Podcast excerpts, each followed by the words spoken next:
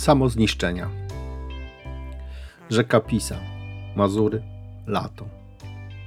Płynący jacht haczy masztem o linię wysokiego napięcia.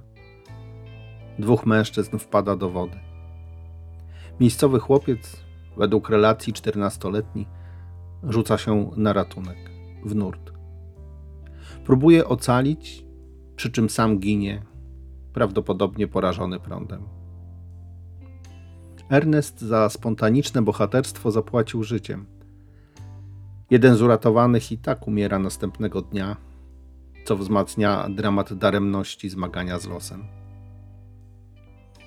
Gdy nie jest się bezpośrednim świadkiem wypadku, a relacja dociera z sieci, sensacyjny news szybko traci moc oddziaływania.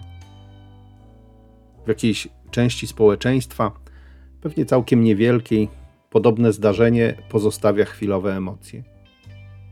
Gości na moment wśród tematów podczas grillowania, imieninu cioci albo fragmentem dialogu w piwnym ogródku. Tam rodzą się i równie szybko znajdują odpowiedź pytania o sens poświęcenia w obliczu końca młodego życia. Bohaterstwo czy lekkomyślność? Spontaniczny odruch? Intuicja ratowania bez czasu na ocenę ryzyka i bez możliwości analizy sytuacji? Przecenił siły i zapłacił najwyższą stawkę, bo nie mógł po prostu stać i patrzeć? Czy był sam?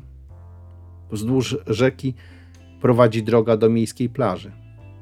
O tej porze roku ruch tu raczej nie ustaje, szczególnie w godzinach popołudniowych, a tragedia miała miejsce w okolicy 17. I nie zawahał się jedynie czternastolatek? Jeszcze nie osiągnął pułapu konformizmu, sufitu obojętności i troski o własne ja? Dla młodzieńca z prowincji życie było wartością realną, nie grą na ekranie. Jeszcze było go stać na poryw solidarności w starciu z ostatecznością. Prawda, jakie to szlachetne w naszych czasach? Jakie przykładne i jednocześnie bezsensowne w finale. Pomieszanie odczuć jest tu jak dokuczliwa mucha, która bzyczy upierdliwie i wzmacnia echo tragifarsy zdarzenia. Sytuacje rodzinne powodują, że dosyć regularnie bywam w Piszu. I to od blisko 30 lat.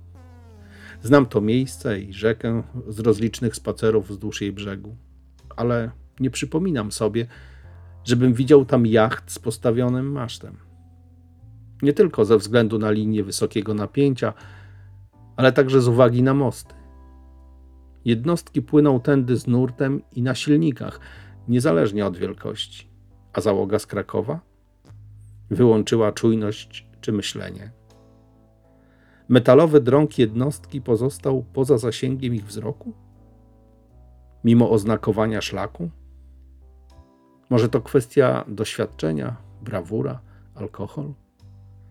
Zdaje się, że głupota i brak wyobraźni łamie dziś wszelkie granice i to znacznie silniej niż łaska boska. Bezmyślność zbiera żniwo w każdej postaci, boli szczególnie tam, gdzie ceną jest przypadkowe życie. Relacje o dramacie szlachetności wyciągają z pamięci także medialne doniesienia z wypadków samochodowych, wskazują ofiary na przejściach dla pieszych, rozbite wiaty przystankowe z trupami oczekujących.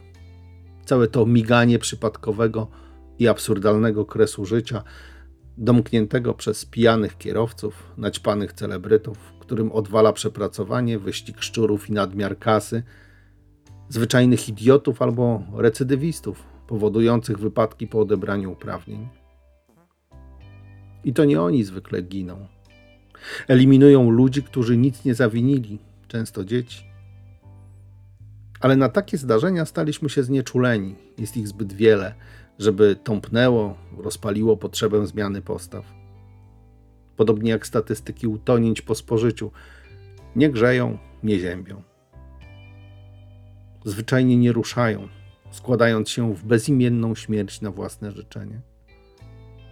Znieczuliliśmy się i trwają w nas nie dłużej niż migawka telewizyjna lub zapis przesuwanego paska, strawny dodatek do kolacji. Im dłużej żyję, silniej dostrzegam ludzką ciągotę do spychania na margines człowieczeństwa refleksyjnego, empatycznego, wrażliwego, zdolnego dostrzec więcej niż koniec własnego nosa. Miejsce frajera, leszcza, cieniasa jest w piwnicy niedostosowania. Tam z lubością kasuje się odpowiedzialność, zdrowy rozsądek, dbałość o środowisko i troskę o przyszłość dzieci, wnuków.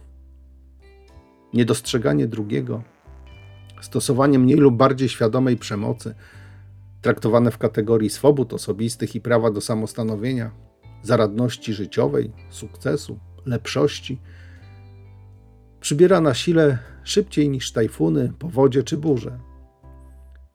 Bardzo wyraźnie daje się odczuć wpływ barbarzyńcy na przyspieszenie efektu cieplarnianego, ale mniej spektakularnie wdziera się jego dominacja nad człowiekiem na miarę XXI wieku, który czegoś od historii jednak się nauczył, choć pozostaje w mniejszości. Podział plemienny, tak silnie okrzyczany w mediach, to nie tylko ten na zwolenników takiej czy innej partii, systemu czy modelu życia, nie tylko na wykluczonych i beneficjentów. Tu coraz silniej do głosu dochodzi skazywanie na niebyt altruistów, społeczników, oddanych powołaniu czy służbie drugiemu, zatroskanych o przyszłość ogółu. Ludzi, którzy są jak ostatni krzyk sumienia, a ten należy bezwzględnie zagłuszyć, bo przeszkadza, staje na drodze do mojszości. Jakby autodestrukcja ludzkiego gatunku została wpisana w jego ewolucję i przyspiesza. Zastępuje gen humanitaryzmu nowym, zmutowanej pazerności, która odbiera rozsądek i wpływa na jakość istnienia planety, a objawia się niezwykle skutecznie w ekonomii, polityce, biznesie. Ponagla koniec ludzkości, szczególnie tej, która ratuje życie coraz mniej inwazyjnymi metodami leczenia. Tkwi w uczelnianych bańkach postępowych nauk. Przestrzega możnych tego świata, rozwija sztuczną inteligencję i lata w kosmos, a w jednostkowym wydaniu bezinteresownie rzuca się na pomoc zagrożonemu istnieniu, choćby bezskutecznie.